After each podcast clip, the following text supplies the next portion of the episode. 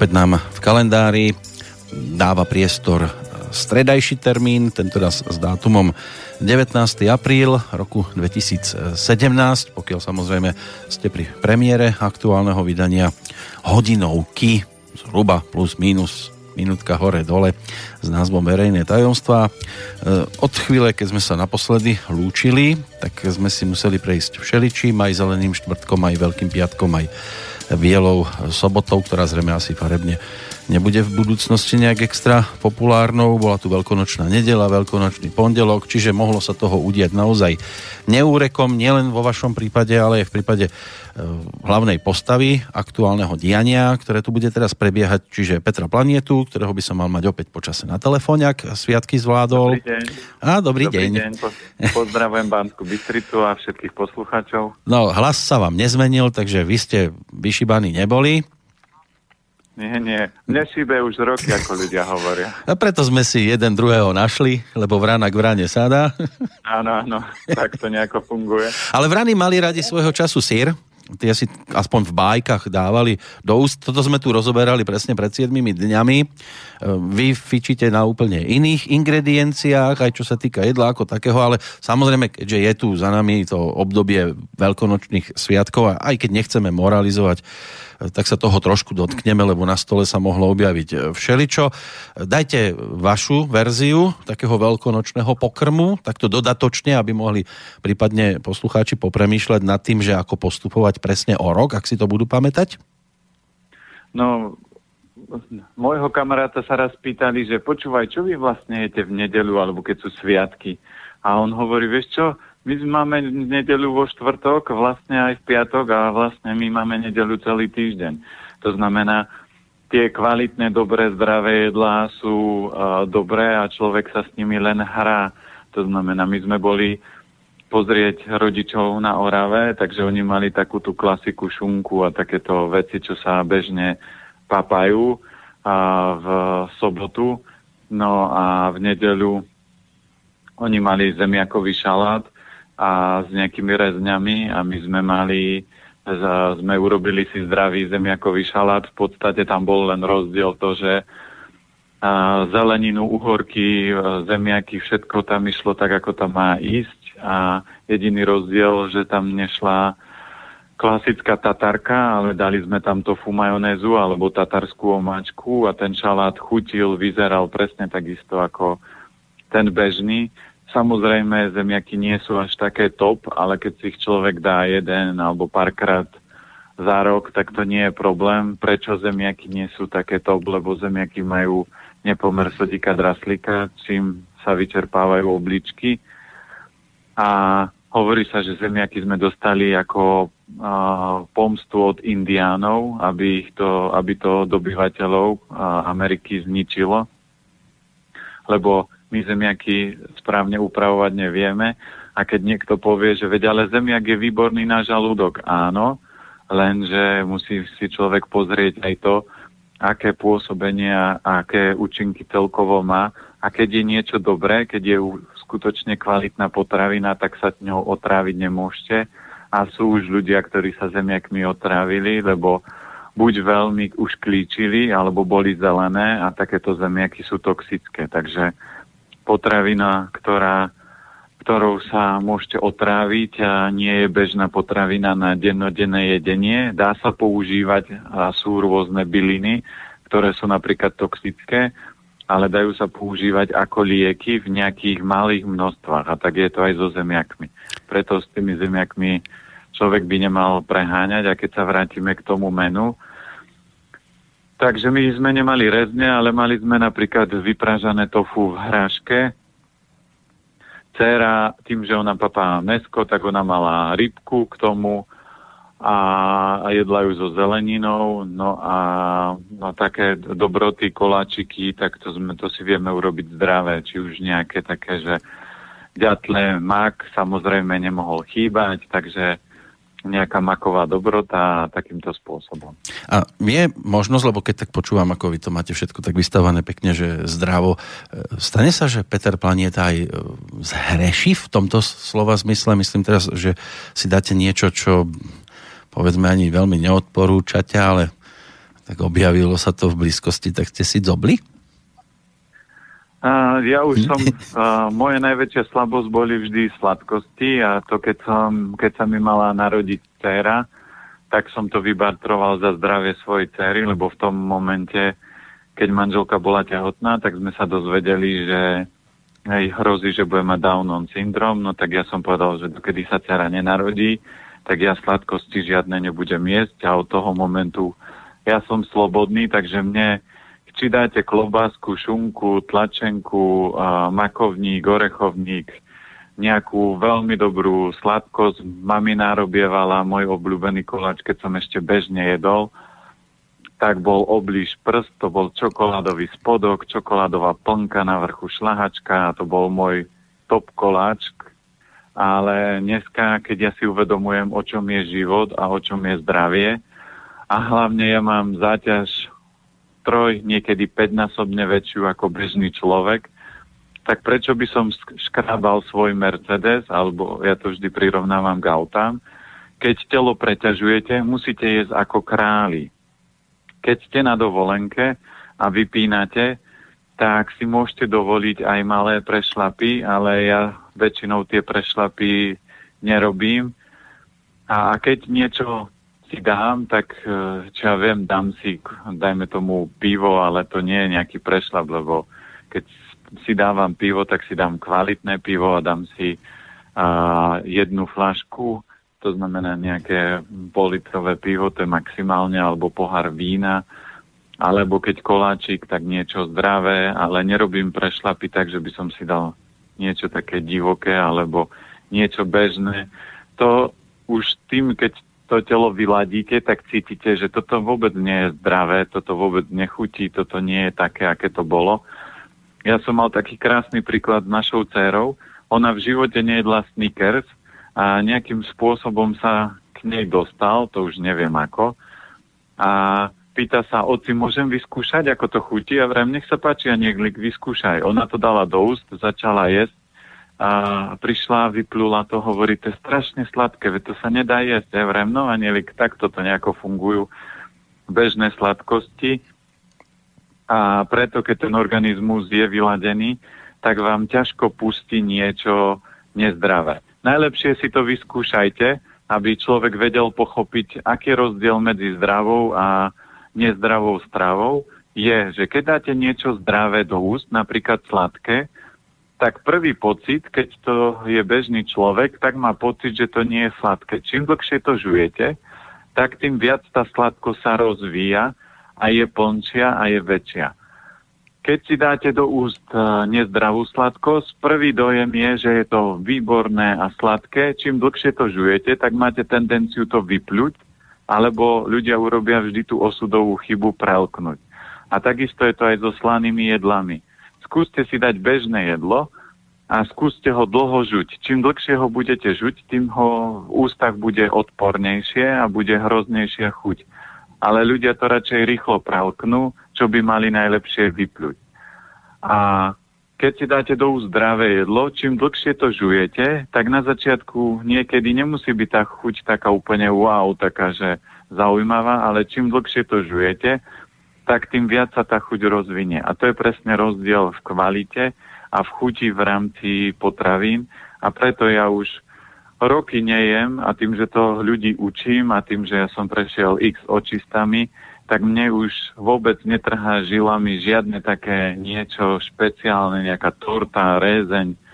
Pritom ja toto všetko som jedol, ale keď to telo sa raz, keď sa dostanete raz do úrovne slobody, že jazyk s vami nemanipuluje, lebo väčšina ľudí povie, a o čom by bol sviatok, keby som si nedal koláčik? A o čom by bol sviatok, keby som si nedal rezeň? Ale sviatok má váš jazyk, alebo uh, kto? Kto vás riadi? Jazyk, alebo uh, vaše telo, alebo vaše srdce? Staráte sa o jazyk, ktorý má 5% vášho tela, alebo sa staráte o celý organizmus, kde máte pečen, žalúdok, hrubé črevo, slezinu, čiže všetky tie orgány by ste sa mali starať, nie len jazyk, že si poviem ňam, toto mi chutilo a ostatní trpte. Ja tak pozerám, lebo medzičasom som si naklikol to, čo ste spomenuli, že oblíž prst, tam je to T na konci veľmi dôležité samozrejme v názve a to vám vyzerá dobre. A dá sa to urobiť aj nejakou takou cestou, že použijem síce trošku iné ingrediencie, ale bude to aj vyzerať podobne, aj chutiť? Určite. My máme aj teraz, uh, minulý rok vyšla, že pečieme s láskou, takže akýkoľvek recept, my sme napríklad teraz na Vianoce si robili, či na Vianoce, na Veľkú noc, a sme robili kávové zrna a to bol klasický recept, ktorý som si kúpil formu na kávové zrna, tam bol recept, ako urobiť bežné kávové zrna. A ja som to preklopil do zdravej verzie, alebo robili sme kokosovú roládu a to bol takisto klasický recept, ja som len vymenil suroviny a urobili sme ju v zdravom prevedení. Čiže všetky tie recepty, aj oblíž prst, sa dá urobiť v takomto prevedení. Už dneska aj šlahačka je e, rýžová, čiže dneska už čokoľvek aj v rámci tých dobrôd sladkosti sa dá urobiť v zdravej verzii. No, lebo vravím teraz, to, no musím to zavrieť, lebo to by sme nič nespravili a musíme sa venovať. Samozrejme, bude to opäť postavené aj na poslucháčoch, takže studiozavinač slobodnyvysielac.sk to je tá najideálnejšia cesta. Nie vždy sa zadarilo, že sme sa mohli povenovať e, pošte, ale ona sa e, stalo sa, že sa niekedy aj nestratila a my sme ju povyťahli či už o týždeň alebo o dva neskôr. Preto aj v tejto chvíli, keď sa už začínam pozerať do tejto našej schránky, ešte návrat e, k predchádzajúcemu rozhovoru alebo predchádzajúcim. Medzi inými aj Jozef písal vtedy o rafinácii alebo rafinovaní cukru aspoň taká téma ho napadla, že či môžete niečo povedať aj o rafinovaní cukru, prečo sa to robí a či by nebolo lepšie nerafinovať a tým by to mohlo byť prípadne možno aj lacnejšie, alebo, lebo by tam odpadla tá rafinácia. Ako sa na toto pozeráte? A tuto sme už odpovedali od Áno? Vidí, to, tak som si to neodklikol. Ale nevadí, tak pre istotu pre poslucháča, ktorý tam bol rovnako nepozorný ako ja.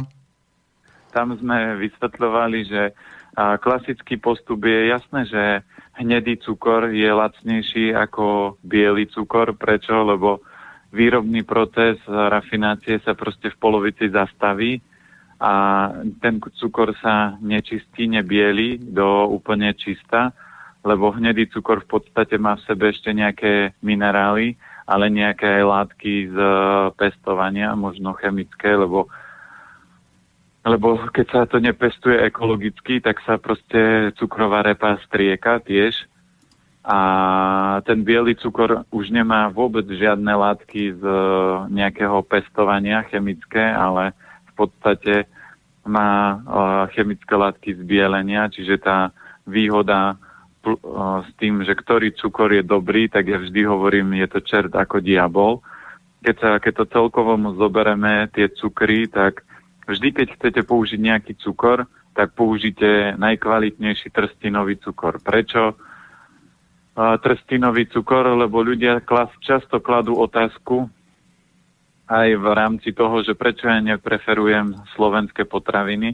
Ja hovorím, toto bola otázka, ktorú som dostal asi pred desiatimi alebo 15 rokmi, lebo my sme vtedy dovážali trstinovú melasu a ona mala obrovské množstvo železa, vápnika a iných dôležitých prvkov.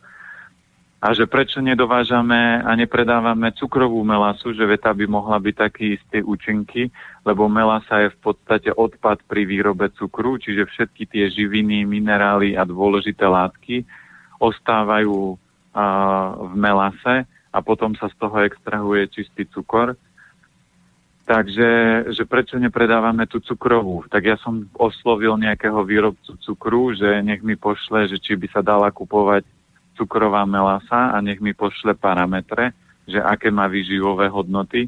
No a keď on mi poslal tabulku, tak trstina mala na skoro 100 násobne viacej živín, takže ja som povedal, toto sa neoplatí, lebo to nemá tie účinky a nemá ten vplyv na organizmus. A my aj keď sme trstinovú melasu nech, nechávali schváľovať ako potravinový doplnok, tak pani na veteríne nám hovorí, že to kľudne môžeme dať schváliť ako liečivo, lebo to má také parametre.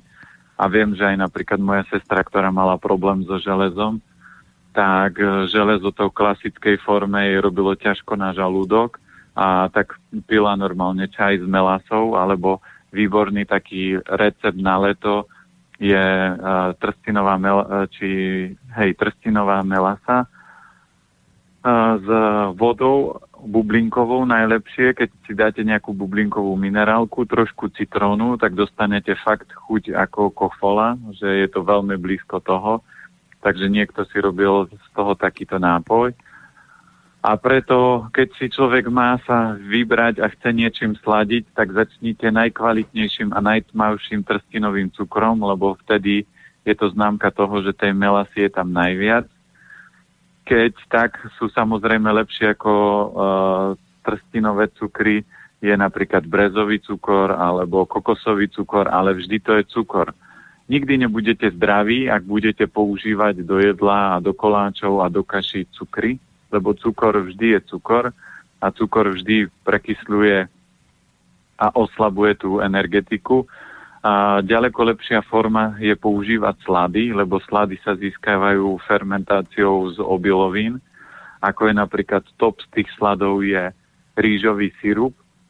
A, a potom je ešte rýžový slad, ale to je liečivo, čiže ten sa predáva menej, on je hustý skoro ako karamel alebo ako melasa, ale má takisto veľa zaujímavých uh, pozitívnych látok a vplyv na zdravie výrazný, ale ten sa predáva menej, čiže keď chcete, tak eh, rýžový sirup je podobný ako med a dá sa používať. Ľudia často kladú otázku, ale vedia používa med, ale med je liečivo, lieky by ste nikdy nemali používať, takže dám si ráno na obed, večer do čaju, lebo aj teraz v Bratislave je fúka studený vietor, vyzerá to také, že na malú zimu, ako keby sa vracala zima, že je tu riadna zima, že ľudia vrátili sa k zimným kabátom a tu behali už v kraťacoch a v krátkom tričku. Teraz majú kabáty, rukavice, čapice na hlave. A presne keď človek má problémy s plúcami, že tie plúca sú zahlienené, ťažšie sa dýcha, tak čaj s medom urobí dobre pre ten organizmus, ale ak budete roky sladiť medom, tak med stratí účinok, tak ako penicilín a acylpirín dneska vôbec nezaberajú, tak sa dostanete do štádia, že med vám vôbec zaberať nebude. A problém aj medu je, že väčšina včelárov tým, že ľudia kupujú veľa medu, tak včelári nechávajú včelám na zimu, dávajú im tam vodu s cukrom a tým pádom kvalita medu a kvalita aj zdravia tých včiel klesá Čiže potom chorá včela a nedokáže nikdy vyprodukovať taký kvalitný med, ktorý by mal také účinky. Čiže keď už chcete kupovať med, tak si kúpte med od top včelárov, ktorí nechávajú včielkam na zimu čas medu, lebo med v podstate je ich uh, potrava na zimu, len ľudia sú škrečkovia a všetko im to berú a potom im dávajú nejakú náhradu. Takže ten, kto miluje včely, tak určite by mal včelám nechávať kla, klasika med na to, aby oni zimu prežili a zobrať len toľko, koľko je naviac a ten med, keď by ste mali, tak to je potom liečivo a ten si treba potom použiť. No ako náhle ste spomenuli ten trstenový cukor, už mi svitlo. Áno. Ale niekedy sa hovorí, že opakovanie je matkou múdrosti. Čo sa nebude opakovať, tak to je aj čerstvá korešpondencia. Tam mám istotu, lebo to prišlo práve dnes, dokonca niektorí si už aj privstali, ako Samuel. A mal by niekoľko otázok na vás. Tá prvá má verziu V záhrade mi rastie púpava. Ako a aké časti z nej sa jedia? Z púpavy všetko. To znamená, na jar, na jeseň sa dá robiť, zobrať púpavový koreň, ešte aj s lopuchovým a dá sa robiť z toho vitálna polievka, ktorá podporí imunitu pred zimou a dajme tomu po zime, čiže aby ste podporili ten organizmus, aby sa jednoduchšie a ľahšie prepol do ďalšieho obdobia. A púpavový koreň je výrazne horký, čiže horká chuť posilňuje srdiečko a preto aj listy, aj stonka, aj kveč, toto všetko sa dá konzumovať. Uh, sú ľudia, ktorí mali problémy aj so žučníkom alebo aj s trávením, lebo aj trošku, keď je horká chuť, tak aj na to trávenie to pôsobí. Prečo? Lebo hlavne, keď má človek reflux alebo pálenie záhy, tak je to otočená energia žalúdka, to znamená, že keď niečo zjem, tak prirodzene gravitáciou tie potraviny by mali klesať dole a posúvať sa dole, ale keď je otočená energia žalúdka, čiže tá energia stúpa hore, takže kyselina, záha sa tlačí ho, smerom hore a preto horká chuť, či už je to púpavová stonka alebo púpavové listy, alebo marhulové jadladra, alebo preto aj ženy v tehotenstve jedia horké mandle, keď ich páli záha. Všetko horká chuť ťahá tú energiu smerom dole. No a čo sa týka púpavy, my máme tiež za domom takú malú pidi záhradku, tak tam nebola žiadna púpava, bol tam trávnik. Tak keď dcera našla vonku púpavu, tak včera, minulý rok sadila, že zobrala už odkvitnutú púpavu a rozfúkala ju po celom trávniku, takže tam máme teraz kopec listov a tie listy si kľudne môžete trhať, pridávať do šalátov, po prípade ku každému jedlu si môžete dať plus minus 7 lístkov. Ak niekto má slabšie trávenie, tak si ich môžete spariť. Ak sa niekto obáva, že to odcikali psíkovia, tak si to môžete namočiť do vriacej vody, vytiahnuť a tým pádom ošetríte. Ale čo je zaujímavé na tom, že púpava má schopnosť vám odovzdať vlastnosti, to znamená schopnosť sa prispôsobiť, mať svoju dravosť. Keď pozriete púpava v mestách, nájdete ju ako rastie medzi obrubníkom a cestou, že tam nie je žiadna pôda, ale ona vyrastie. Prejde ju auto a ona sa postaví a zase rastie ďalej.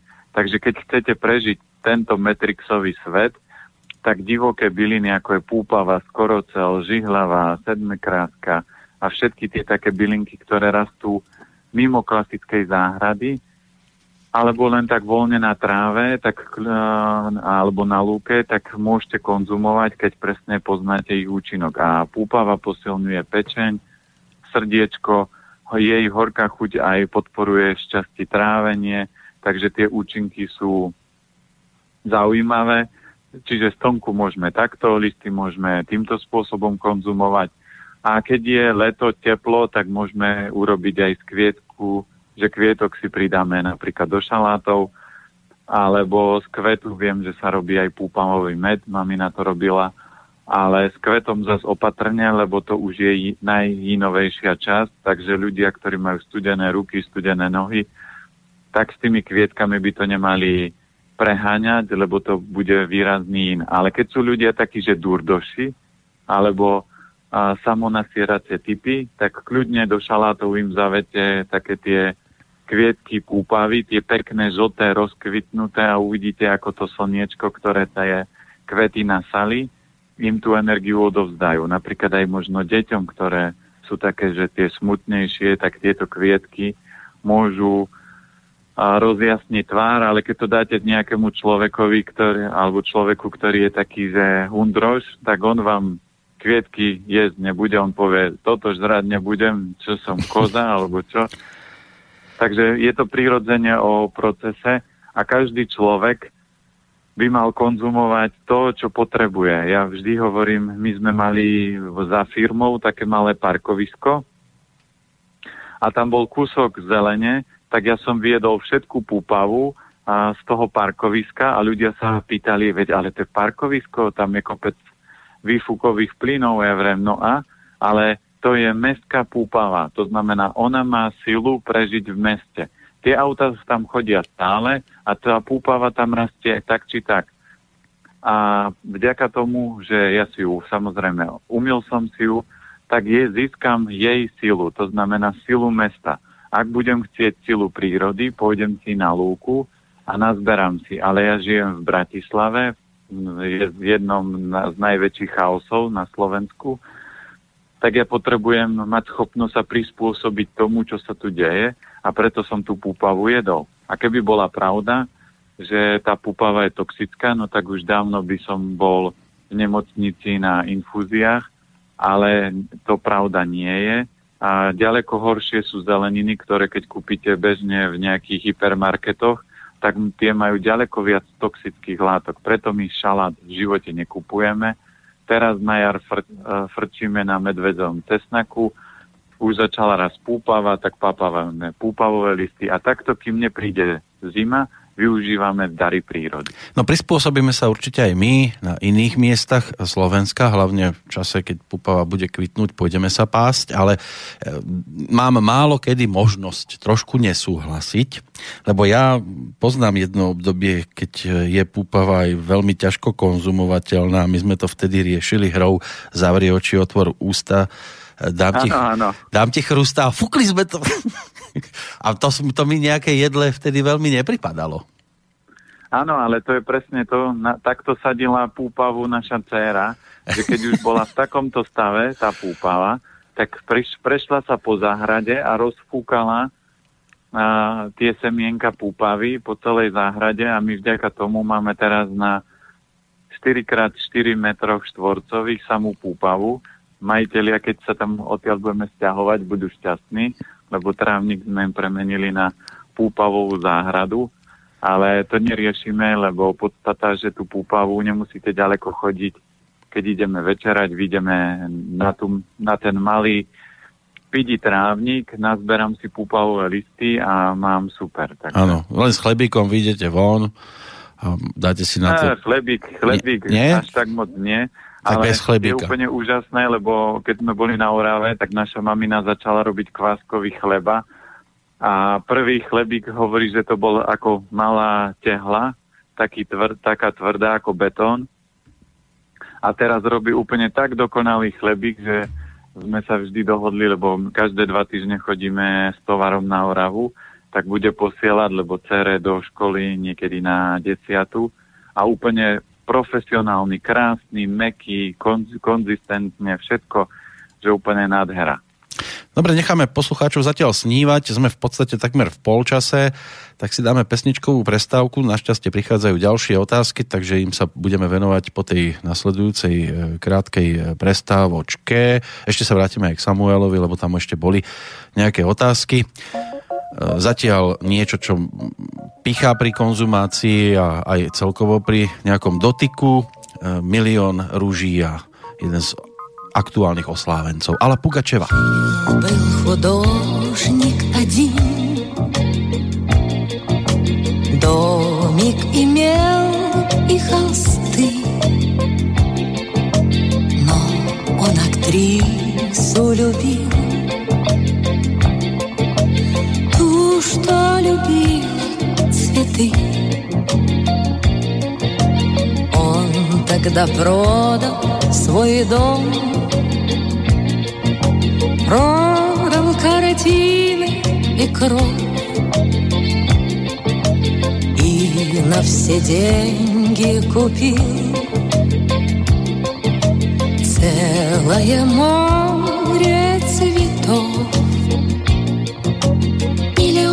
Миллиона, миллион алых роз.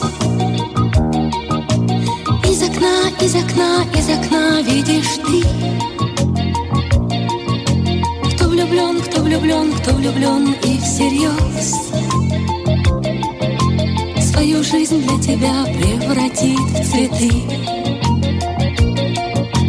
Миллиона, миллиона, миллион алых роз. Окна, из окна, из окна видишь ты.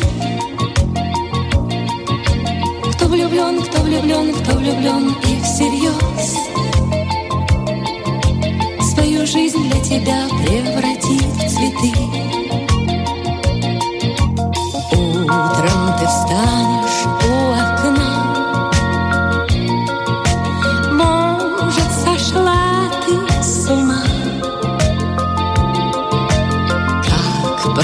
продолжение сна. Площадь цветами полна Похолодеет душа. Что за богач здесь чудит? А под окном чуть дыша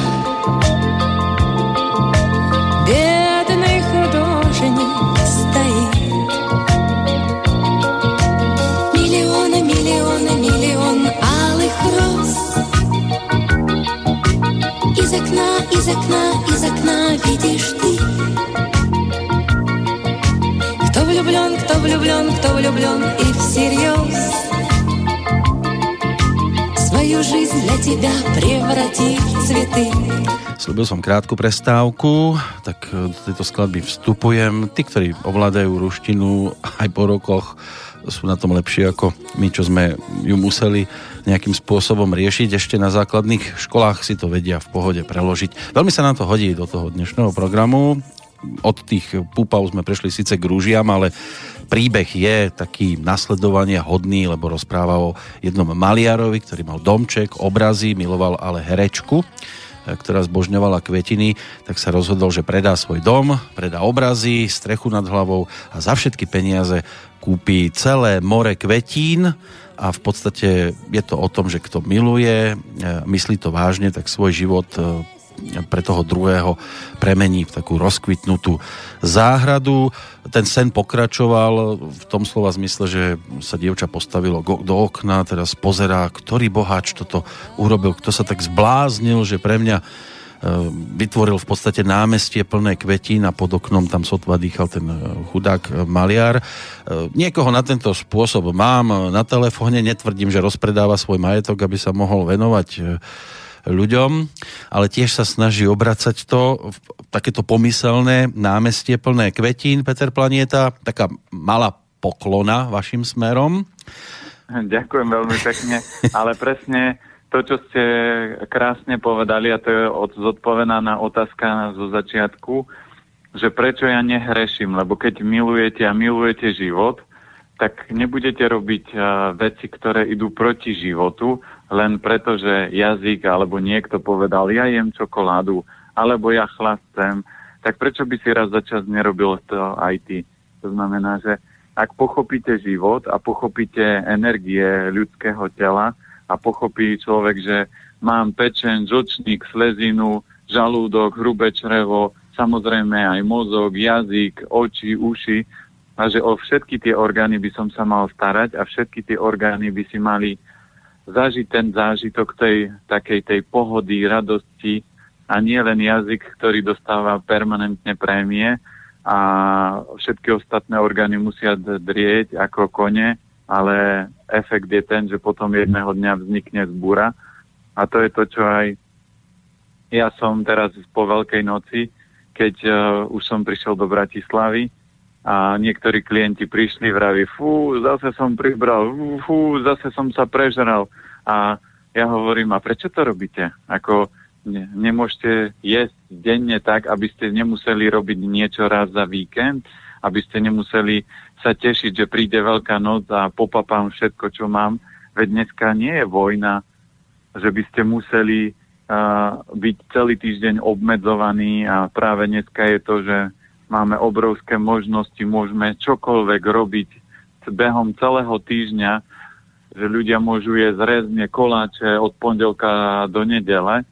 A prečo to musíte robiť cez Veľkú noc? A prečo si musíte robiť? Veď Veľká noc nie je niečím špecifická alebo Vianoce, že teraz musím zožrať, lebo ide koniec sveta. Čiže toto nie je o láske a tak ako to bolo aj v tej pesničke, že keď skutočne človek miluje, tak je ochotný urobiť všetko preto.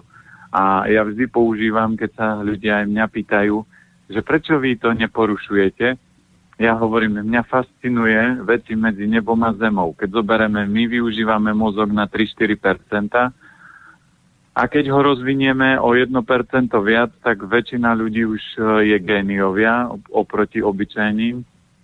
A teraz si, rozo- teraz si zoberme, že by sme náš mozog používali na 20% alebo na 80%, tak a toto je to, čo ma fascinuje a tým, že ja som počas svojho života a počas svojho študovania, vzdelávania stretol majstrov, ktorí mali dar jasnozrivosti, telepatie a ovládali energie, liečenie. Toto je to, čo ma fascinuje a preto nejaký koláčik tyčinka ma nemôže bloknúť. No, keď už sme pri tých obrovských možnostiach, využíva ich aj speváčka, ktorú sme počúvali, inak pred 4 dňami oslávila 68. narodeniny, Ala Pugačevova, e, ktorá sa pred 4 rokmi, znie to neuveriteľne, ale stala maminou dvojčiat, iba že to vynosila náhradná matka. Ona si už vo svojom živote vyskúšala viacero podôb lásky, lebo má 5. manžela o 27 rokov mladšieho. E, ako sa pozeráte na takéto materstvo starších, e, väčšinou mužov samozrejme, ale keď to urobí žena, tak je to také výnimočnejšie. E, má už pomaly 70 na krku a rozhodla sa takto si spestriť život. No záleží v akom stave je. 70 nie je vek, to ešte mať, keď, keď bude dodržiavať e, zákony tela, tak ľudské telo je nastavené minimálne na 120 rokov. Takže ešte 50 rokov kľudne by mohla mať aj ich iných ďalších detí, ale prečo väčšinou ľudia už po 50 moc detí nechcú? Preto, lebo im dochádzajú baterky, lebo si minuli svoju energiu tým, že od 20 do 30 alebo od 20 do 40 hýrili a rozhadzovali svoju energiu, ale ľudia ju naspäť nedoplňajú.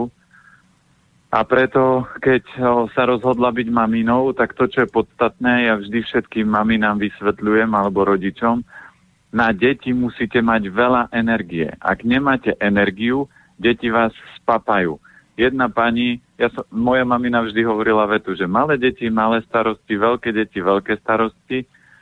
A jedna pani na jednej prednáške to povyšila do vyššieho levelu a používam odtedy vetu, že malé deti pijú mlieko, veľké deti pijú krv. To znamená, že ak ľudia nemajú dosť energie, tak tie deti ich vyčerpávajú, oni sú z toho unavení a pozrite si starých ľudí na dôchodku, keď im privedete vnúčata, tak za víkend, keď odchádzajú vnúčata, tak detko s babkou vyzerajú, ako keď ich prešiel párny válec a vnúčata vysmiate. Takže, ale to je záležitosť nie toho, že vnúčata urobili zle detkovi a babke, ale preto, že detko a babka majú slabú energiu, že vnúčata nestíhajú. A keď energiu budete mať vysoko, tak je úplne jedno, že aj v 90 si kľudne môžete povedať, chcem mať deti a založím si rodinu a, a môžete fungovať, keď máte dosť energie. Keď nemáte, tak niektorí ľudia sú už dneska v 30 dôchodcovia a keď sa im narodí jedno dieťa, tak to jedno dieťa ich dokáže zničiť. No.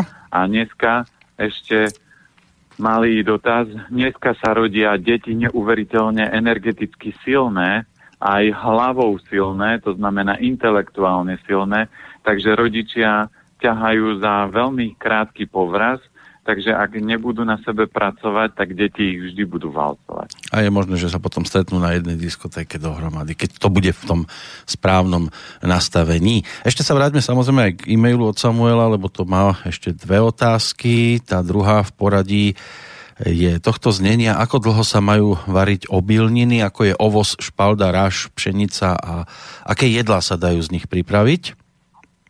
Z, každého obil, z každej obilniny môžete robiť klasické jedlo risotto, môžete to používať ako prílohu a, alebo robiť čokoľvek, aj placky z toho, že uvaríte ovoz, špalda, raž, jačmenahy, toto sú tvrdšie obilniny, takže ich treba variť minimálne hodinu.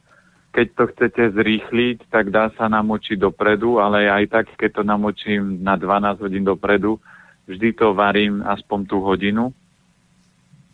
A raz som na kurz robil ovoz, ktorý som varil od večera do rána a keď som doniesol ľuďom na kurz varenia, základné varenie, taký ovoz, tak oni, keď to išli jesť na raňajky, tak povedali, že jej, ovoz ja som v živote nedol, ale ten ovoz, aký je dobrý. A ja som im vysvetlil, že ten ovoz nie je dobrý tým, že je to ovoz, ale on je dobrý tým, že sa varil 10 hodín.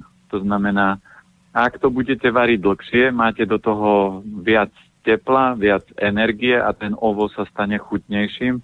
Ja keď varím obilniny, tak vždy dám do toho buď pár zrniečok soli, alebo väčšinou riasu. Takže ja dávam na 95% riasu buď arame, alebo hiziky a potom tie obilniny používam ako prílohy k nejakej šošovici, tempehu, tofu, sejtanu, alebo si urobím, čo ja viem, ovoz s orechami, že opražím si mandle na sezamovom oleji a potom to zamiešam do ousa a pridám k tomu zeleninu. Čiže dá sa s tým hrať. Posledná otázka, že niekde zachytil, zachytil ako ste spomínali, čo pomáha pri odstraňovaní kyseliny zo žalúdka a zbaví vás to aj pálenia záhy len, len presne nezachytil. Ja som sa dostal k takým informáciám, že keď sa chce niekto rýchlo zbaviť pálenia záhy, takže je údajne dobré si dať mandle bez šupky, e, kávovú lyžičku plnotučnej horčice a potom, že to má zapiť vodou, pomáha vraj aj kôrka z chleba, šťava zo surového zemiaka, kokos, žuvačka bez príchute, soda bikarbóna, e, biele burizóny, šťava z aloe vera, čo z tohto absolútne treba ignorovať a čo prípadne bola aj dobrá rada? Tak niektoré boli dobré. Keď si zoberieme, čo je pálenie záhy, to je horúčosť v žalúdku, to znamená, že ten oheň stúpa hore. Takže všetko, čo ochladzuje a čo má schopnosť ťahať tú energiu dole, tak je dobré. Čiže mandle sme spomínali, ale hlavne horké, takže ja by som tú šupku dole určite nedával, lebo hlavne tá šupka väčšinou býva taká horká. Výborné sú na to marhulové jadra a aloe vera môže byť takisto, ale ak má človek studené ruky, studené nohy, tak by som nepoužíval ani aloe vera, ani citrón, lebo ten môže byť opačný. Určite horčicu by som, neviem, či používal, lebo horčica je ohnivá a ten oheň môže stúpať. Zemiak sa dá použiť, to už sme spomínali, ale neviem, či zabere najlepšie na pálenie záhy, lebo e, zemiak rieši viac tvorbu kyselín a keď sú nejaké žalúdočné vredy, tak vtedy ten zemiak viac zabera. Soda bikarbona je jasné, že je zásaditá, takže ona ten žalúdok ukľudňuje ale zase záleží, aká je kvalita. Takže niektoré veci sa dajú, biele burizony, neviem si predstaviť, ako oni by mohli harmonizovať. Kôrka z chleba, to asi bude slabý účinok, čiže niektoré tie recepty a... Tá horčica, tá horčica, ktorá je zapitá vodou. No a tá horčica takisto, to som hovoril, že to asi moc nebude, lebo horčica je štiplavá, ona je pálivá. A keď páli záha, a vydáte niečo pálivé, to ako keby ste zjedli čili, tak vám záha bude vystreli, e, alebo ten oheň, tá horúčosť vám vystrelí dekel z hlavy, lebo bude sa zosilní. Čiže vždy stačí používať logiku. Ak mi stúpa oheň, páli ma záha, tak musím, keď horí, lebo páli, už, už to slovo hovorí, že páli ma záha, tak sa snažím použiť niečo, čo tú záhu ochladí. To znamená, skôr by mohla zabrať voda, ale určite výborná vec je napríklad voda s umelctom, že dáte si polievkovú lyžicu umelctu do vody a napijete sa, lebo ten umelcot má energiu, že ťahá presne to dole, vytvára zasadité prostredie, takže umelcot posilňuje obličky, potlača prekyslenie, takže toto je také možno najjednoduchšie, najrychlejšia verzia. Ale dá sa používať rôzne aj spomínané, ale niektoré by som určite nepoužíval. No, zaujímavé otázky poslal Michal, dve. E, prvá, tá sa točí okolo zbavovania bradavíc, e, o ktorých ste nedávno aj vyhovorili v štýle, že sa ich zbavíte tým, že im začnete nadávať e, a ako ste povedali, že stačí vynadať tej materskej, že ako má on um, zistiť, ktorá z bradavíc je materská? No zistí to tá, že ktorá sa prvá objavila. Nikdy sa neobjavia tak, že mám napríklad 15 bradavíc naraz. Väčšinou sa to stane, že mám niekde bradavicu na nohe, alebo na palci, alebo niekde a potom sa tie ostatné bradavici, bradavice objavia. Keď človek to napríklad neodhalil, že je to niekedy u dieťaťa alebo u niekoho iného, no tak pozrite veľkosťou alebo tou tvrdosťou tam zistíte, lebo tá stará bradavica je stará, to vidíte aj na oko a tie nové bradavice, ktoré sa vytvorili, sú také vždy jemnejšie. Ale treba nájsť tú materskú. Väčšinou, keď sú to deti, takisto aj keď naša dcera mala malú bradavicu, tak manželka, keď sa s ňou, keď ju umývala, tak zistila, že aha, má tu nejakú zmenu na pokožke. Takže väčšinou tie matky si to všimnú hmm. u tých detí. A keď je to suseda, tej keď vy nadáte, tiež sa teraz... Hej, hej, taká, taká bradavica na kľudke. sa aj trošku zbavíte. Druhá otázka, to je trošku návrat do minulosti. Ako Michal píše, započúval som sa do relácií Kôpky snov spred pár rokov, kedy boli odvysielané prvé rozhovory s pánom Planietom a začul som tam, že jeho žena rodila doma. Ak to nie je príliš intimné, rád by som vedel, ako takýto pôrod prebiehal, či ste mali pôrodnú babu, alebo sa tejto úlohy zhostil samotný otec. E, celkom ma to zaujalo, možno nie len mňa, to píše Michal, takže ako odpovieme na túto otázku?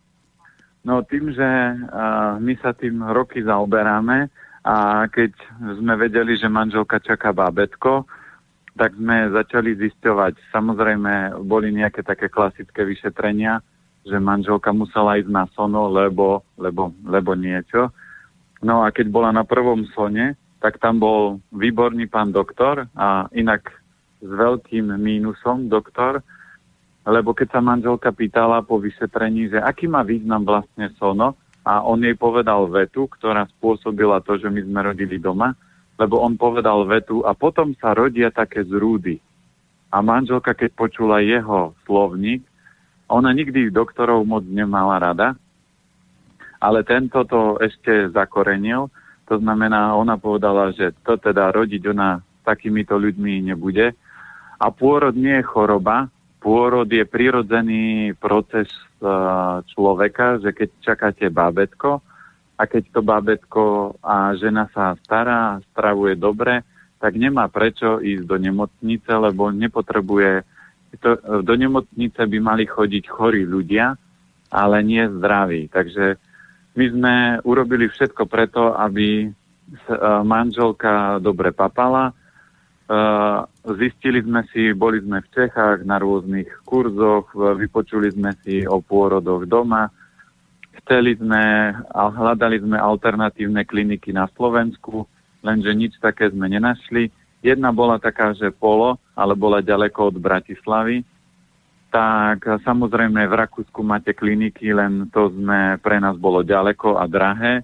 No tak sme povedali, že budeme to riešiť sami Našli sme si pôrodnú asistentku, no ale keď prišiel deň D, tak pôrodná asistentka mala službu, takže ona prišla, až keď sa dcera narodila, takže babo som porodil ja doma. Neodpadli najväčšie... ste pri tom? Prečo by som mal odpadnúť? Stane sa, že niekto sa zobudí až 3 dní po pôrode potom.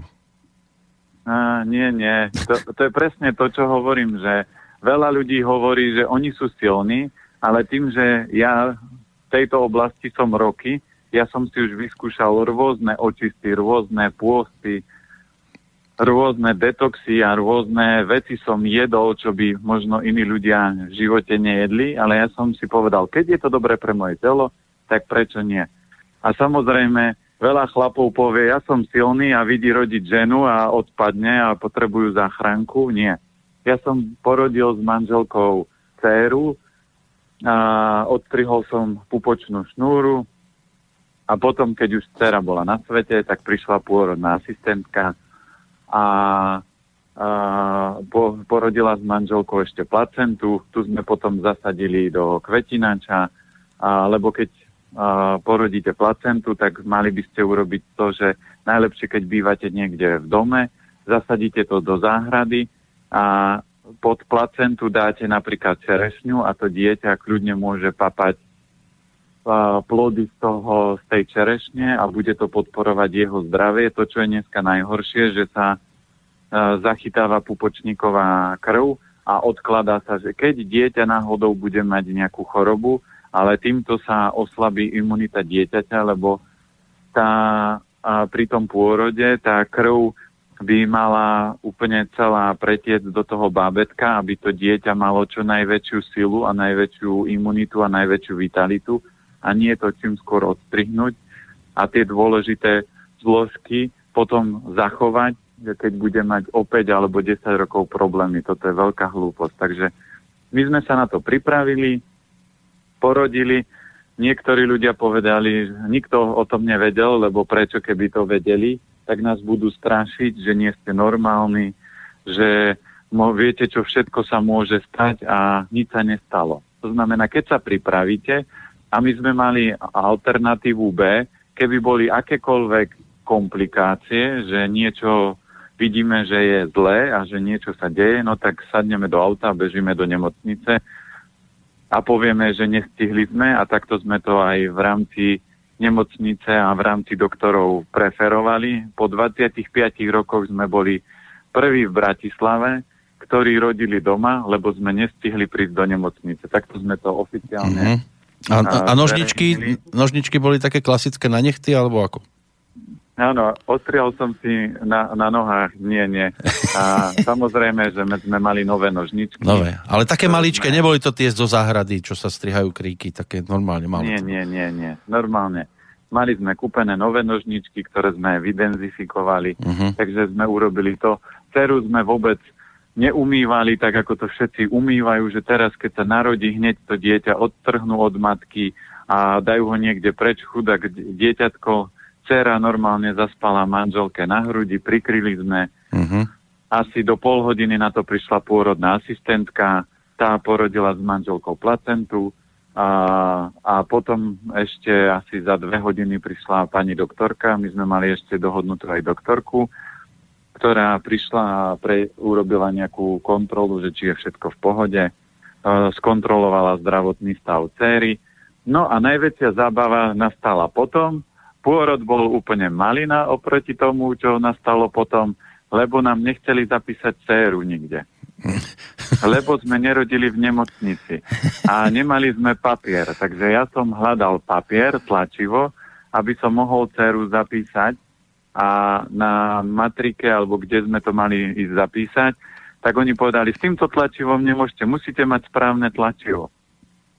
Tak sme išli do nemocnice, tam sme poprosili primárku na Kramároch a ona, ona nám tlačivo nedá, keď sme nerodili tam, ale my potrebujeme zapísať dceru.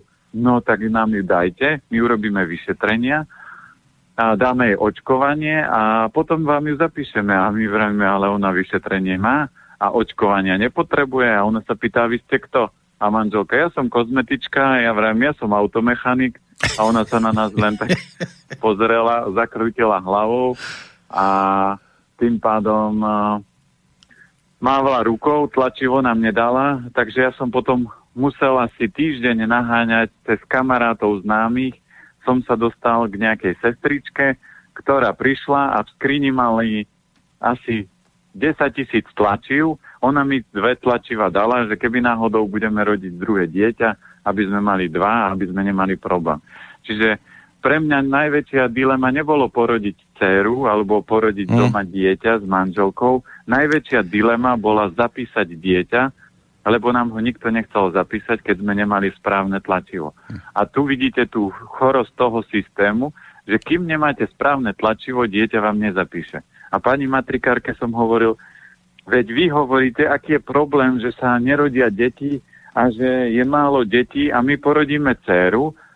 Sice sa nám to stalo, že sme to doma a nemáme dobre tlačivo a vy nie ste ochotná nám da- zapísať dceru. No lebo nemôžem, lebo nemáte dobre tlačivo, takže sme sa vyzabávať.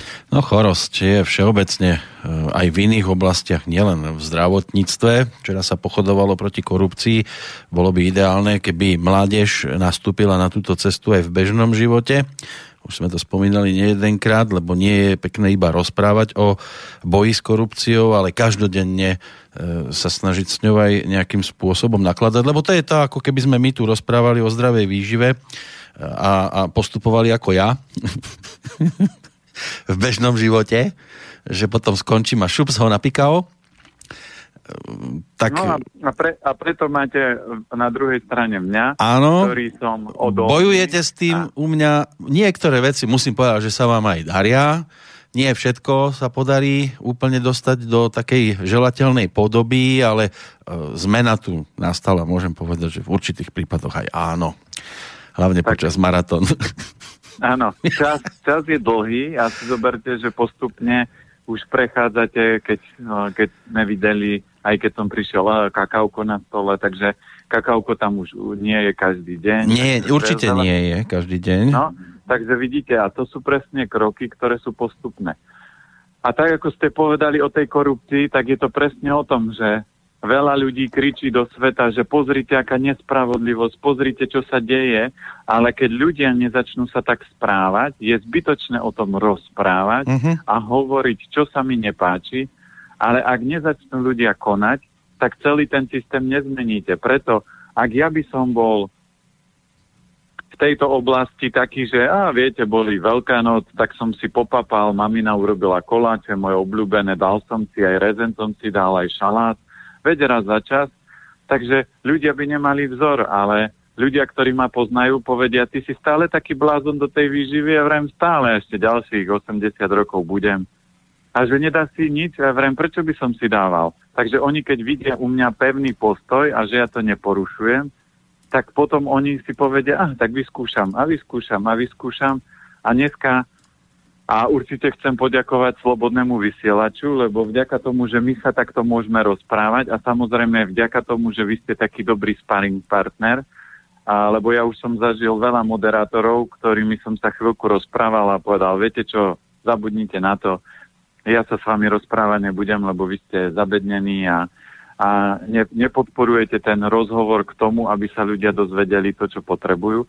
Čiže vďaka tomu, a zase keď to zoberiete, musí byť nejaká kombinácia. To znamená, keby nebol slobodný vysielač, keby nebol Peter Kršiak a keby som nebol ja, tak nevytvárame to, čo vytvárame. A ja sa teším, lebo veľa ľudí aj písalo, že skúšali sme dlhovarenú polievku, vyskúšali sme toto zmeniť, prestali sme konzumovať mliečne výrobky, a teraz cítime také a také zmeny, takže ja sa teším vďaka tomu, že tak do kolečka a dlho o tom rozprávame a stále, že tí ľudia sa pomaly menia, pomaly transformujú, prichádzajú otázky, ktoré sa snažíme zodpovedať a vďaka tomu ľudia môžu mať krajší a šťastnejší život. A ja zatiaľ nepoznám človeka, ktorý by pil, fajčil, užíval si a vyzeral by v 80 vitálny, plný života a energie.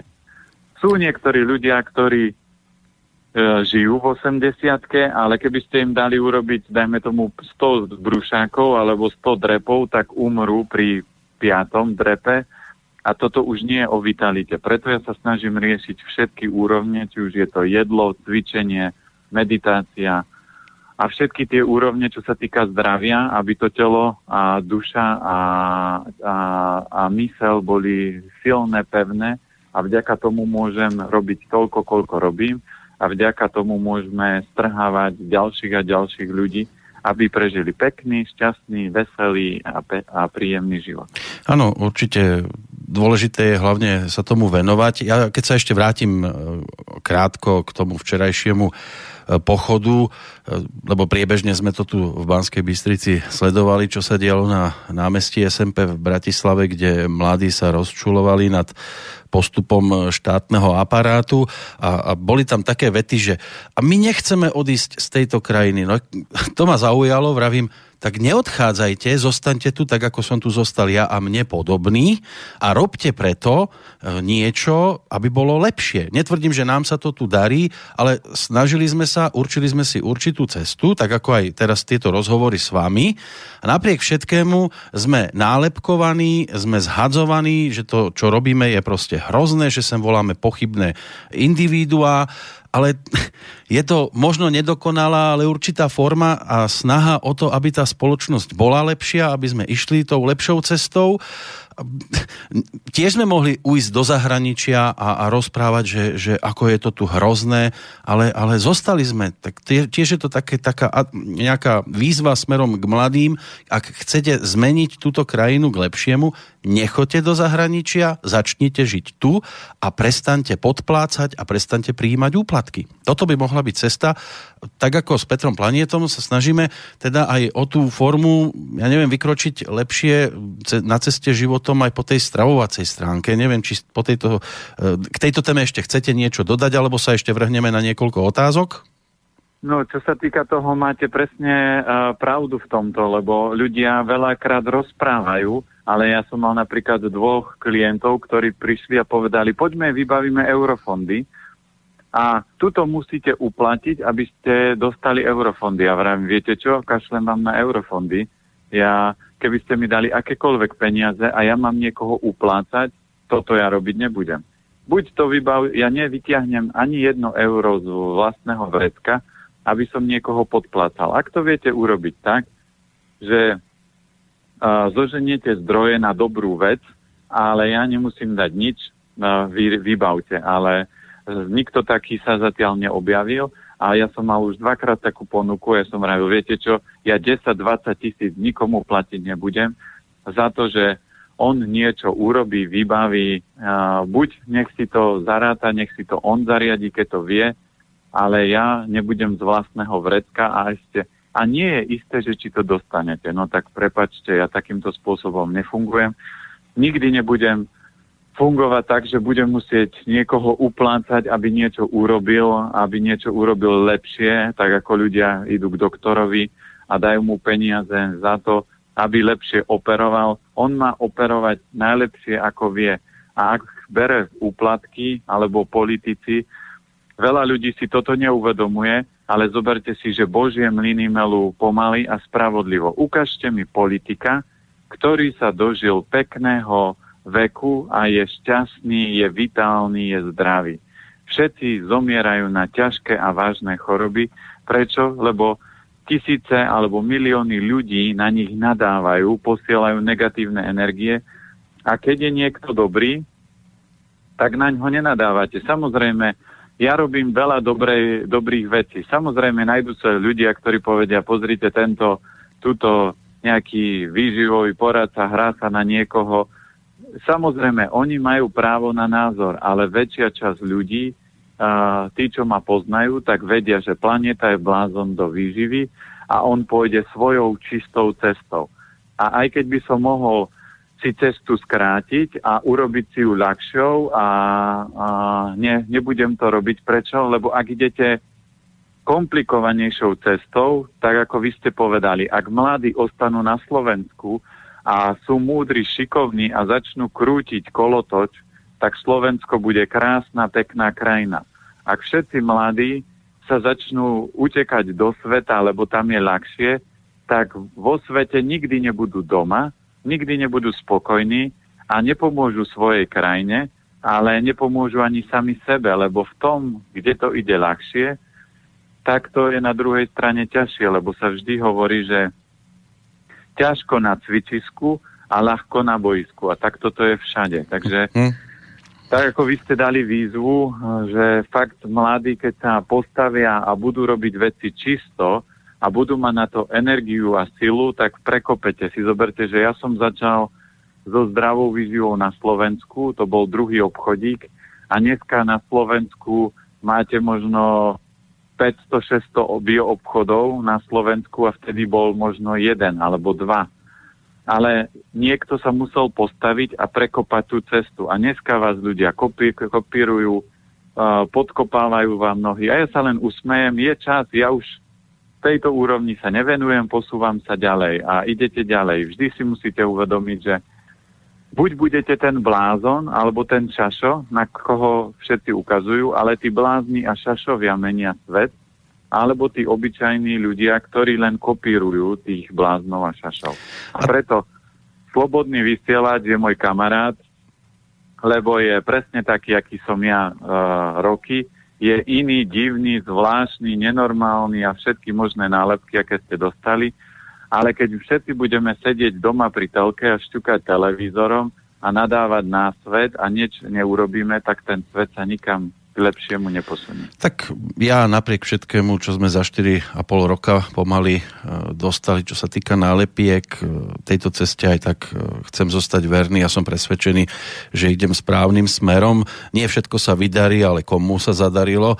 Keď tak sledujem koľkokrát aj ten boj s extrémizmom, musím sa dosť nad tým aj krútiť hlavou, aj usmievať, lebo však my sme mali v škole tiež vždy nejakého vagabunda v triede. A čo sa s ním robilo vtedy? No učiteľ ktorý tam mal e, týchto ľudí nejakým spôsobom e, vychovávať alebo uviezť na nejakú správnu cestu. Väčšinou ich posadil do zadnej lavice a nebavil sa s nimi, lebo ty si zlý, neposlúchaš poznámka jedna za druhou a ako skončili v 90. rokoch, e, napríklad z toho jedného, ktorého sme mali v triede, sa stal mafián, a dnes už je pod fialkami, pretože ho proste odstrčili a nebavili sa s ním. A toto isté dnes prebieha aj s tzv. extrémistami. Všetkých chceme odstrihnúť, nebaviť sa s nimi, potom budeme mať podsvetie. Keď sa s nimi začneme rozprávať, ja netvrdím, že ich napravíme, že z nich urobíme e, výkvet spoločnosti po tej pozitívnej stránke, ale oni budú potom iba v pozícii tých extrémistov a zlých a bude to v nich bobtnať a nahustí sa to a explodujú v určitom momente, keď sa s nimi nebudete chcieť rozprávať. No a preto uh, každý človek má v sebe dobro a zlo. A to záleží, čo v tom budeme vychovávať. A keby ste mi priviedli akékoľvek dieťa, ktoré poviete, že je lotor a že sa nedá prevychovať, preto som povedal, že keď budem mať postavený inštitút, tak vedľa toho si urobím súkromnú školu a ja budem ťahať deti, takéto, ktoré možno budú nespratné alebo aj a be, každé bežné dieťa, ktoré tam bude chcieť fungovať, tak takéto deti zoberem a vykopem v nich talenty, lebo takéto dieťa nie je zlé, to len uh, učiteľ alebo rodič nemá dostatok energie, aby to dieťa vedel posúvať, transformovať, motivovať alebo niečo. A keď také dieťa zoberete, tak z neho môžete urobiť malého genia. Keď ho budete nadávať a budete ho potláčať a budete ho trestať poznámkami, tak presne bude šéf podsvetia, ale on sa stane aj tak osobnosťou, len jeho život nebude taký pekný a taký dlhý, aký keď ho navediete na správnu cestu. A toto je úloha učiteľov, rodičov a preto ja som rád, že funguje a existuje slobodný vysielač, lebo sa snaží ten pokrivený celý systém vrátiť na tú rovnováhu. A tak ako ste aj vypovedali, peknú vetu. Ukážte mi, kto nerobí chyby. Všetci robia chyby. Keď varíte jedlo, tak sa vám občas pripáli. Keď opravujete auto, tak občas to pokazíte. Keď e, doktor operuje, a to sú ľudia, ktorí si to neuvedomujú, aj doktor, keď operuje, tak občas urobí chybu. Lenže doktor vám povie, viete čo, srdce zlyhalo, ale on možno prerezal tepnu. Takže každý robíme chyby a ani doktora by som za to vôbec nesúdil, keď urobil chybu. Prečo? Lebo ten človek, keby sa o seba staral, tak sa nemusel dostať na operačný stôl a nemusel proste mu doktor zrýchliť karmický proces tým, že urobil niekde chybu. Takže nikoho by sme nemali súdiť, ale mali by sme sami na sebe pracovať a sami meniť svet k lepšiemu a potom by ste videli, aký ten svet by bol krásny, nádherný a čo všetko by sa v ňom dialo. No práve toto je jedna z vecí, ktorá sa dosť často opakuje aj na tých diskusných fórach, však aj u nás chodia a, a sú vám tam osoby, ktoré, ktoré už pochopili, o čom e, je to naše vysielanie, aj vďaka vám, aj vďaka ďalším, ktorí sem pravidelne chodievajú a sú tam potom zase také typy, ktoré prídu a proste všetko, čo robíte, je absolútne zle ako, nap, na, napríklad neurobia tú vec, že vytvoria niečo, čo bude lepšie, povedzme, že to isté, ale urobia to tak, ako by to malo vyzerať. Nie, oni to nebudú robiť, len prídu a budú do vás od začiatku, od rána do večera iba kopať, kopať, kopať. No s takými absolútne je zbytočné diskutovať, čak nech si e, tú žlč tam nejakým spôsobom vylejú, keď to potrebujú ale skúste, ja neviem, dá sa im namiešať nejaká ingrediencia napríklad do jedla, aby sa napríklad pozreli na to, čo vôbec vyvádzajú z nadhľadu a pochopili, že to, čo robia, e, to veci vôbec nepomôže? No tí ľudia sú v podstate nešťastní a oni nemajú energiu a preto sa snažia kritizovať a snažia sa ľudí rozladiť, rozčúliť, aby sa energetické pole človeka otvorilo, na koho útočia a potom tá energia z toho človeka sa presúva k ním. Takže preto títo ľudia robia. Ja keď stretnem takéhoto človeka, a ja ich volám klobáskovi, lebo do mňa rýpu väčšinou ľudia, no čo vy zdravá strava, pozrite, ja, je, ja jem normálne a nič mi nie a človek má 120 kg, je No, viete čo, stretneme sa o 20 rokov, porozprávame, aký váš život je a aký je môj. Takže ja takýmto ľuďom posielam lásku, svetlo, mám na nich obohratú platňu. Ďakujem za váš pozitívny názor, popremýšľam, budem sa snažiť zlepšiť. Lebo takému človeku nevysvetlíte. Na jednej prednáške jeden pán povedal vetu. múdry človek sa naučí aj od hlupáka. Hlupák sa nenaučí od nikoho, lebo je najmudrejší. Takže keď vám príde hlupák, tak on vždy si bude tvrdiť svoj názor. Aj keby ste mu dve hodiny vysvetľovali, že ako to je, poďte sa pozrieť, pozrite, čo tu robíme, ukážete mu celú ekonomiku vašej firmy a on aj tak povie, viete čo, to tak nie je. A to musí byť inak. Vy tu aj tak niečo ste mi neukázali. Takže ja nemíňam energiu s takýmito ľuďmi. Ja im vždy sa usmejem, poviem ďakujem za váš názor, popremýšľam, pokúsim sa zlepšiť, vylepšiť, viete, sme ľudia, pošlem mu lásku a svetlo, za 5 minút som vyriešený s takým človekom a ušetril som 55 alebo 55 minút alebo 2 hodiny vysvetľovaním hlupákovi, že to tak nie je a je to zbytočné. Ešte aspoň jedna e-mailová zdravica tentoraz z Čile od Janky, ktorá dodáva k tomu, čo už tu bolo povedané, že pozná politika, ktorý je zdravý, vitálny a má už 94 rokov. Miloš Jakeš, určite ste zachytili aj vy, e, svojho času dosť výrazná e, komunistická postava, a ako Janka píše, že asi to bol dobrý politik a veril myšlienkam, ktoré zastával, keďže má dnes tých 94 rokov, že čo na to Peter Planieta? No, vždy je dôležité to, že uh, s tým človekom sa treba stretnúť, sadnúť a dve, tri hodinky sa porozprávať a zistíte, že či on je v skutočnosti šťastný, zdravý a vitálny. Takže ja nikdy nedávam nálepku, keď mi niekto povie, ja som takého videl. Ja vždy poviem, viete čo, výborne, ale je dobre sa s tým človekom porozprávať, lebo veľa ľudí, ktorí sú mediálni, takisto napríklad ako my, keď sa bavíme, tak mňa nikto nevidí jesť. Takže nemôže vedieť, že či ja v skutočnosti doma netlačím klobásky a nerozprávam o zdravej strave. Vy ste ma videli papať na maratóne, ale nevidíte ma celý rok, čo robím a ako robím. A dôs, dôkaz toho je len proste, keď prejdú roky, či ja budem vyzerať mlado, či budem vitálny, či moje názory a informácie budú narastať, alebo si povie človek po piatich rokoch, že to je to, čo rozprával pred piatimi rokmi.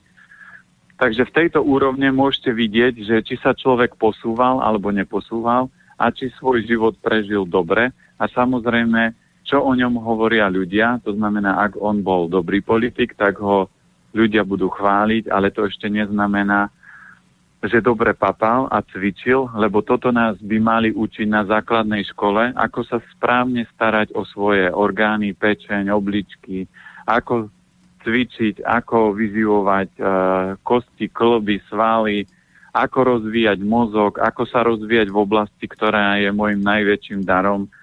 Takže toto všetko by nás mali v škole naučiť a potom vypustiť do sveta. Lenže v škole nás učia veci, ktoré si 95% potom v živote nepamätáme, nepoužívame a nepomáhajú nám v tom a príde 20-25 rokov a ľudia začínajú na novo skúšať, narážať, padať a hľadať, ako majú v podstate žiť život. Tak my nerobíme video rozhovor, to je pravda. Je kľudne možné, že vy sedíte teraz v odhlučnenej miestnosti a za dverami prasiatka, kravičky a, a mliečko a a potom len vybehnete a šups, e, práve takáto strava na stole, ale tí, ktorí vás stretávajú bežne, tak vedia, o čom to je. Mám tu ešte niekoľko otázok, už preťahujeme, neviem, ako ste na tom s časom.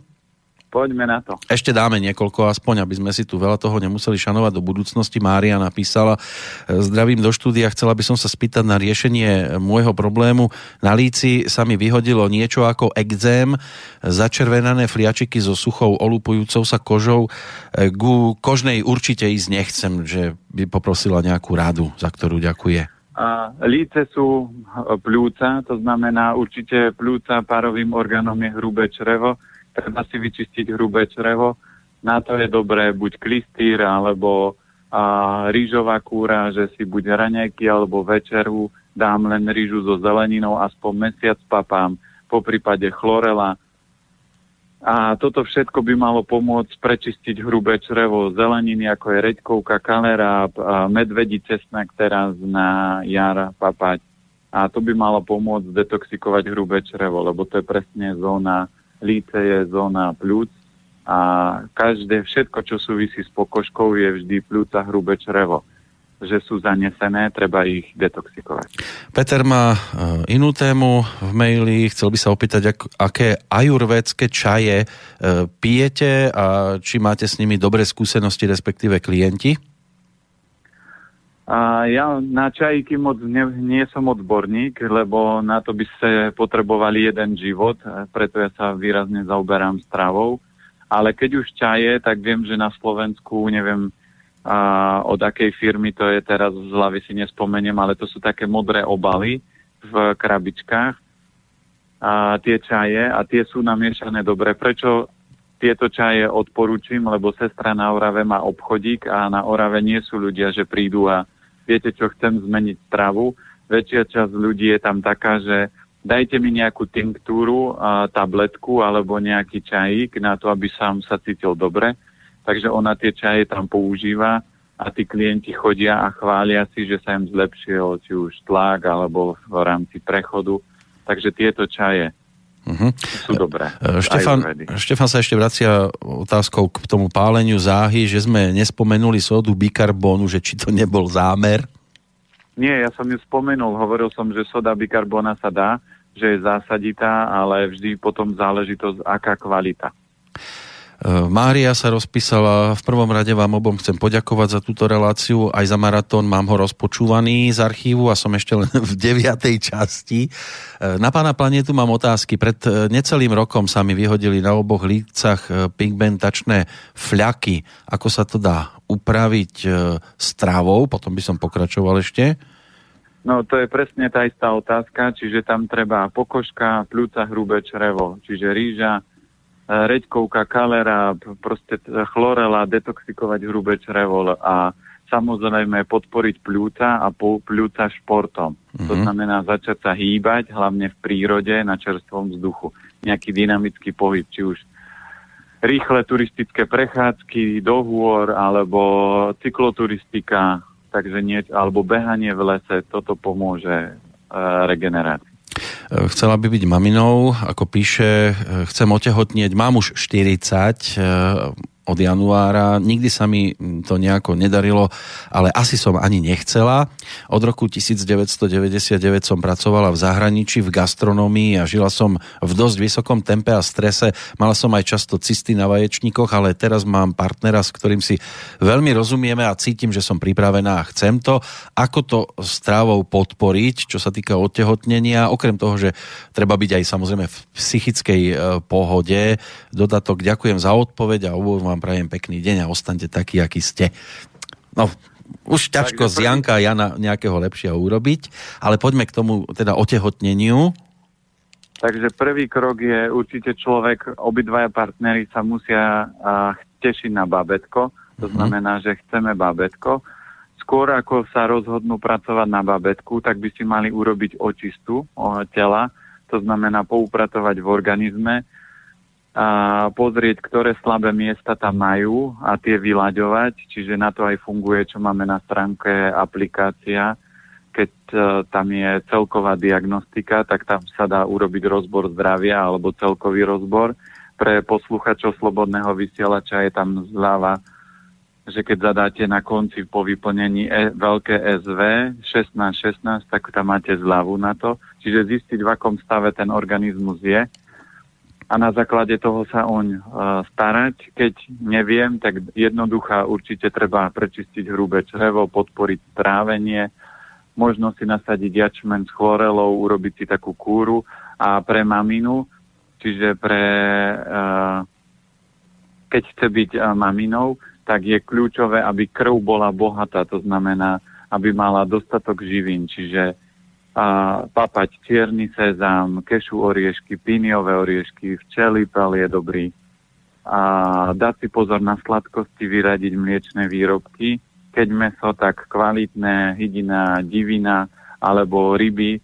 A týmto spôsobom si urobiť tak 2-3 mesiace nejaký predprípravu a potom sa rozhodnúť, že a teraz môžeme pracovať na babetku. Uh-huh. To neznamená, že tie tri mesiace sa nemôžete milovať, ale nesnažte sa, že už môžeme pracovať, nechajte to tak prirodzene plynúť a minimálne po tých troch mesiacoch, keď sa to prečistí, tak si viete povedať, a teraz je čas, že môžeme začať intenzívne pracovať na babetku, ale treba urobiť nejakú predprípravu, lebo ja vždy hovorím, že keď chcete, aby sa vám narodil krásny anielik, alebo vám príde návšteva dôležitá, tak vždy byte krásne upracete a toto treba aj v tele. Keď chcete mať to materstvo, tehotenstvo a detstvo a vývoj dieťaťa pekný a pohodový, tak keď urobíte takúto malú prácu predtým, 9 mesiacov počas tehotenstva, tak zvyšné obdobie života si budete užívať. Ak si poviete, že nič nejdeme robiť, šup, otehotneli sme, no tak celý život budete riešiť malé alebo väčšie problémy. To vidím e, roky u ľudí, ktorí keď sa na to nepripravili alebo o tom nevedeli, tak znášajú dôsledky, lebo odovzdajú slabosť alebo aj zdravie alebo nezdravie seba a svojho partnera potom dieťaťu. Dobre, poďme ešte k poslednému mailu. Mirka nás počúva dokonca v priamom prenose, aspoň dúfam, že ešte vydržala. Zdravím chlapci, pozdravujem vás a teším sa, že máme takéto rádio a hosti, akým je pán Planeta Počúvam vás väčšinou z archívu a robím si zápisky, lebo Peter rozpráva veľa zaujímavostí, ktoré nemám šancu si zapamätať. Dnes teda v priamom prenose snažím sa stravovať podľa receptov od Petra, odkedy vás počúvam, aj keď ja som sa zdravšie stravovala už pred tým pár rokov dozadu, vyhýbam sa mliečným výrobkom, bielemu cukru, bielemu pečivu, všetky recepty si nahrádzam tými zdravými ingredienciami, rastlinami. Zdravotné problémy nejaké zásadné nemám, ale jeden taký dlhodobý problém by tu bol a to vytekanie ušného maziva z oboch uší. Niekedy to cítim aj v spánku a tiež ma štekli raz v jednom alebo v druhom a ešte ma napadla červenkastá pokožka na vrchu nosa.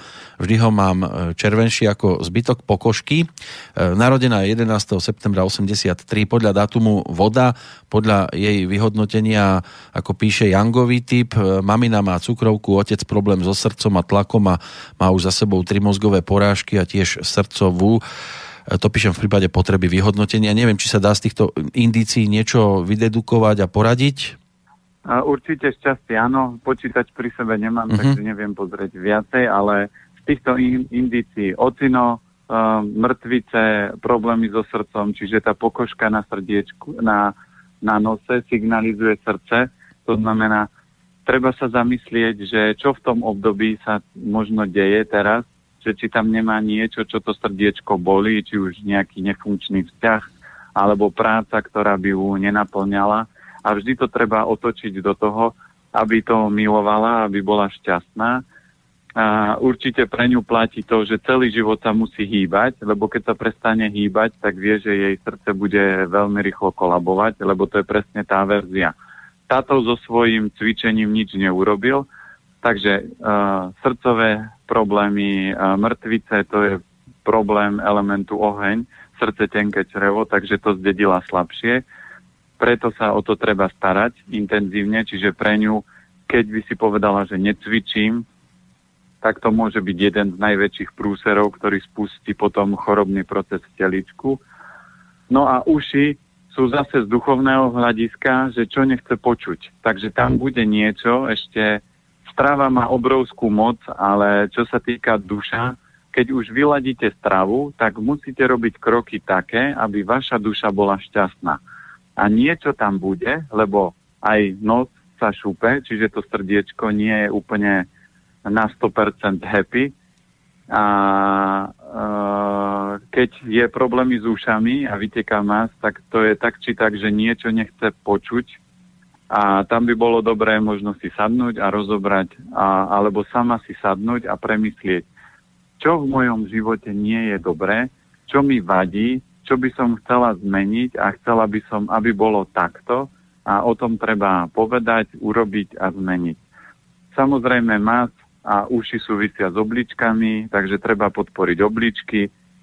A keď nie sú tam mliečne výrobky, tak ešte opatrne s chlebíkom, lebo niekedy chlieb môže spôsobovať zahlienanie a A po prípade môže tam byť aj nejaký zápal, takže do tých uší sa dá kvapkať koloidné striebro, prelieči to týmto, ale určite treba zmeniť podstatu, nejakú duchovnú príčinu toho, čo sa deje u nej. No dúfajme, že to neplatí v prípade slobodného vysielača, že toto nechce počuť. Toto nie je o slobodnom, lebo to počúva z, z archívu teraz v priamom prenose. Toto je vždy a toto vám nikdy neurobi vonkajšie médium, toto vám urobí osoba, ktorá je blízko vás, alebo a, práca, ktorú riešite dennodenne.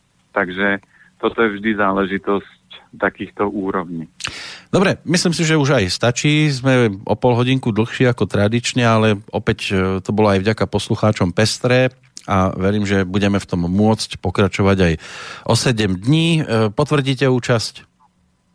Áno, o 7 dní sa samozrejme počujeme a 1. májový sa vidíme. Prvú májovú stredu, takže zatiaľ pekný deň do Bratislavy a o 7 dní opäť do počutia.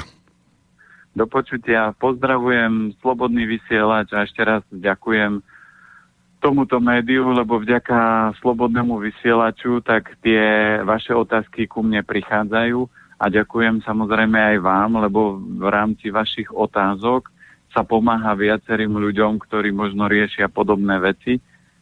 A určite aj vaše spätné reakcie, že toto som vyskúšal, toto sa zmenilo, pomôže tým ľuďom, ktorí sa zamýšľajú, že či ten planéta fakt má pravdu a či to jedlo má takú moc. Ja to za tých 18 rokov, čo to robím profesionálne, vidím, akú obrovskú moc to má.